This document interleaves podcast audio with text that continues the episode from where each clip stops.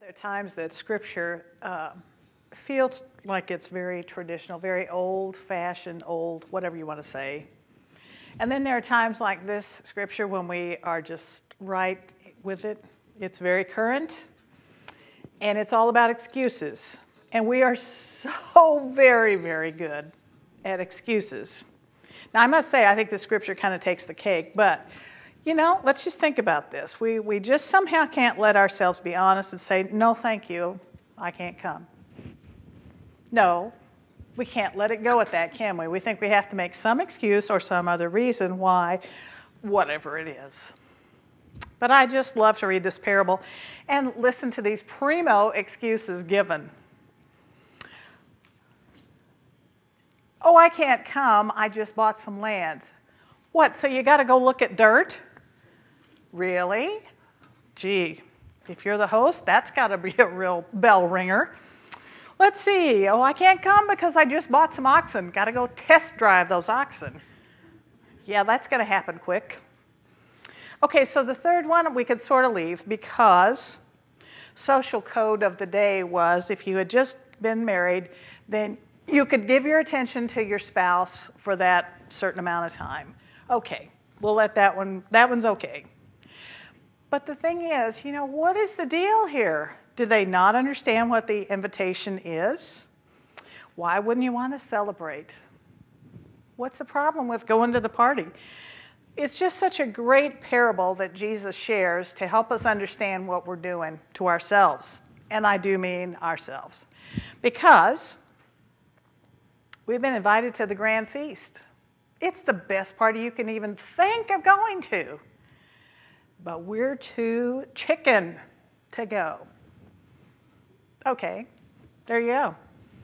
I just think sometimes we make such ridiculous excuses because we don't want to engage in the great gift that God has for us, because that's exactly what it is. And so we have to go look at some dirt we just bought. or, well, gee whiz, you know, it's midnight, I have to go test drive this new car.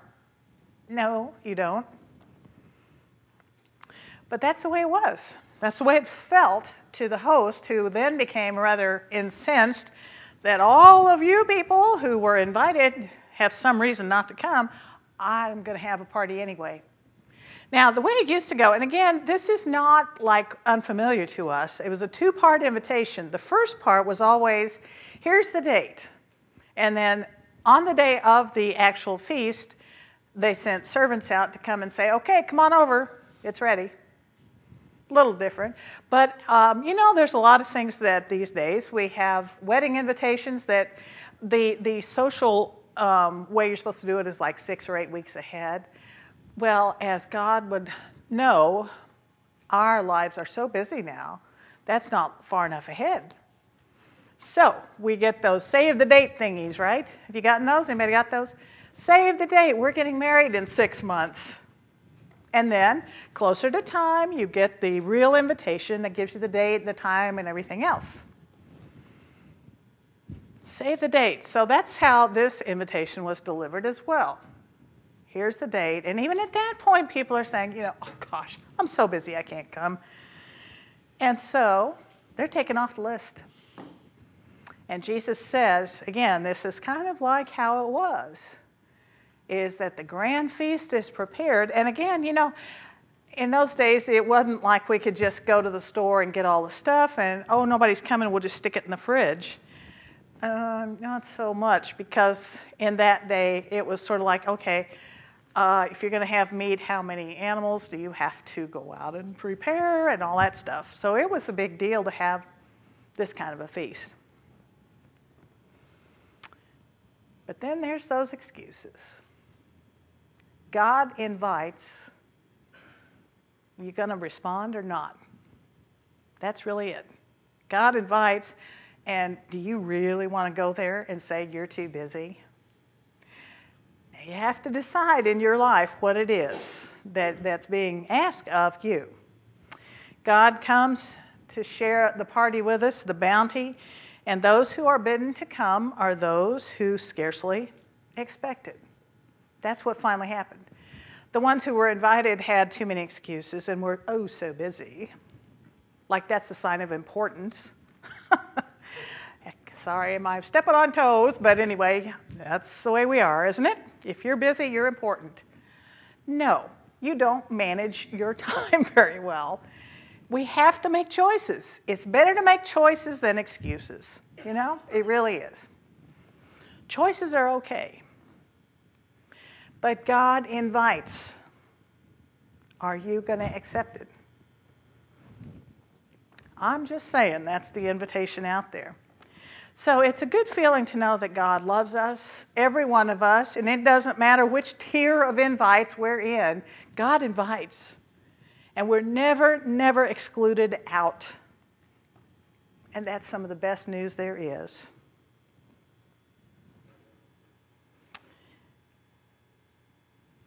We have to think about the things, honestly, that we put first in our lives. You know, that's kind of what it comes down to early when I started uh, ministry, very early in my career, I had the great good fortune of having a mentor, an older minister, who said, Beth, I'm telling you now, you need to get this figured out, and then everything else will fall into place. And it is what comes first God, family, and work. Do you get it? And I said, Well, yeah, that's pretty clear. And I'm telling you now, if you get any of the three of those messed up, mixed up, you're going to be in so much trouble. and he said, particularly ministers have this crazy idea that number three and number one are the same, and they are way not. because number three is work, it is your ministry. It is not that you are God. Don't go there. Big learning, you know? That's a big learning. So, God is first, family, and work in those categories, you know, your life is your life, and you've got to figure out how that all fits together. But somehow, some way, getting those in line kind of helps you figure out what comes next. So, whatever our work is, whatever other time takers there are out there, the ultimate, the life giving sense of our whole lives comes from God. And that's where we are. That's the dinner invitation. And maybe that's where it is when we hear this story is that God indeed invites, God expects us to respond. So when we go around making these sort of comical excuses, and you know, you can fill in your own blank. I just, ta da, or I have to go do, ta da, and you decide in your own ears if you're hearing that, what do you think God is thinking? If you've got some reason why it is that you cannot, in some way, have God at the front end of your life. Now, I know that we all feel the first claim ought to be family. But the thing is, friends, that is the right place for it. Because God takes it way, way farther even than that. The kind of love that we know and feel for our families God takes it farther and deeper for us. And that's why God remains first, and that helps us with any and everything else we've got to come up with. So it's, it's very obvious in this parable then that the others that get invited, okay, you people all have excuses, just get out of the way. No second chances. Now everybody else gets invited. Whoever can come and be part of the feast gets to come and celebrate. We're the ones who need to hear this today is that God does not need excuses because there's always people who will accept such a fine invitation. So we have to be careful. Be careful about your excuses. Is that really what you want to say? Now, again, it has to do with how we temper our busyness in this life. And it's not that, again, Importance equals busy. And that is so meddling, isn't it, in your life? I'm not telling you what to do. Uh, mm-mm. No, that is your business. I might say it's your problem, but no, it's not necessarily a problem. You just have to figure out what it is that God's asking of you, and that's only ultimate allegiance, only ultimate, permanent invitation to the feast. I like what Cynthia Ping says. The main difference between the two groups of people invited to the feast in this story is the first, though they thought they had something better and more worth their time and energy and attention, decided not to go. The second group had nothing to lose because they were so poor in so many ways that they were able to clearly recognize the invitation for the privilege that it was. As a result, they received the invitation humbly and with much excitement instead of a threat to whatever they already had. Now, you see, that's a huge deal right there. God does not threaten what we have. But that's the way some of these folks saw the invitation is to clutch onto your stuff. Oh my gosh, I can't do this because I might lose something when in fact God takes it a step farther and says, I have something more for you. So you see, there's kind of that difference. And if we are able to be in a place where we understand the invitation to start with, I'm betting we're going to go to the feast. There was a classic movie called Babette's Feast. I don't know if any of you have seen Babette's Feast. It's a lovely movie. Um, the only stumbling block is that it's in Danish. okay, well, that's minor. Subtitles and everything, but it's written by Isak Dinesen, who actually is known as Karen Blixen, and she wrote Out of Africa, which may be more familiar to us. Lovely movie. But she really has a heart for kind of understanding these sorts of parables. The gist of the movie is this there is a, a very religious, very strict religious sect in Denmark.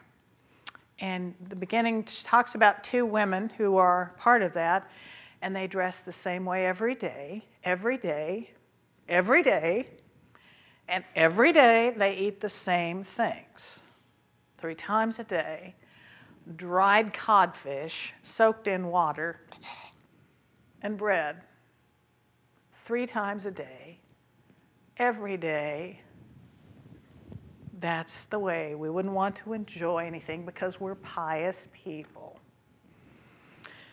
Well, a stranger comes among them to visit and needing a place to stay to begin her life over. Babette is from France, and she is a classic chef. Long story short, she won a great deal of money in the French lottery and finally decided after living among these folks for quite some time that she wanted to do something to thank them for their hospitality in taking her in. So she decided to take her winnings and throw this ginormous party for them. Great food. I mean, the biggest party you can even think of.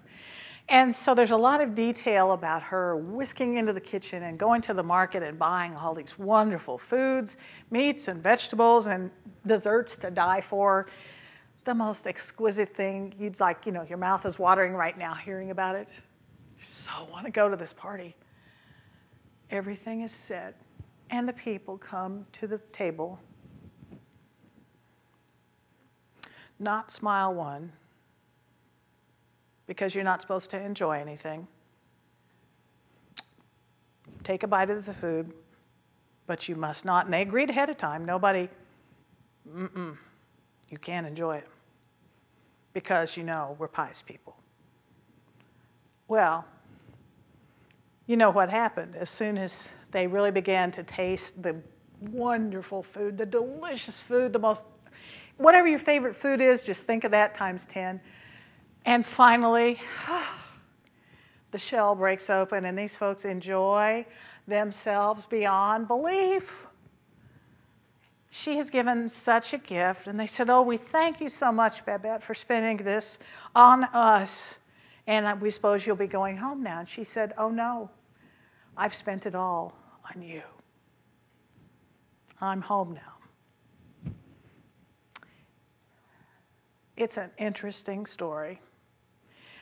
There will be a copy of that movie here. I believe it's Dan has a copy of that. So if you want to stop by this week and borrow it, it's, it's an interesting movie.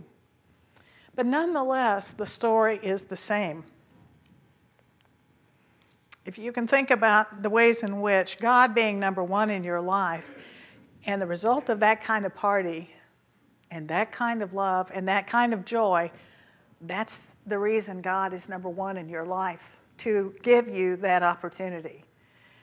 And if we want to keep doing the lame excuses and deciding that we've got more important things to do than that, then we are missing out. We're allowing the invitation to go unused. But you just think about the beauty and the joy of that dinner party, that chef cooking all that stuff, and believe me, this was way before the Food Channel showed up. She got it. She so got that idea of sharing what she had and the great gifts she'd been giving. But, friends, that's the key, I think, is that delight of spirit is what we're after. That is what God offers to each one of us, is to say, My joy is yours. I hope you can come to the party because you're the ones that are invited. I hope that we do have the good sense to lay the excuses somewhere else. Maybe there's somebody that wants to hear them, but God doesn't need to. I hope that in our lives together, that we may be able indeed to join around the table. In fact, we do. Every week, we have the chance to come to the table of God that offers us everything in this world and so much more. We have to pay attention to our lives and know again that when we sit at the table, when we're drawn into the feast, I hope there's a smile on your face, friends. Hallelujah. And that is the thing about the invitation that we offer as part of this congregation is that kind of an invitation to know God in that way. And if you've been waiting to make that decision or thinking about that decision, please know that the invitation on behalf of this congregation, on behalf of Jesus Christ, is always open to you. And you can come and see us this morning, or you can talk to me some other time, whatever works for you. But know this the invitation to the feast is always open.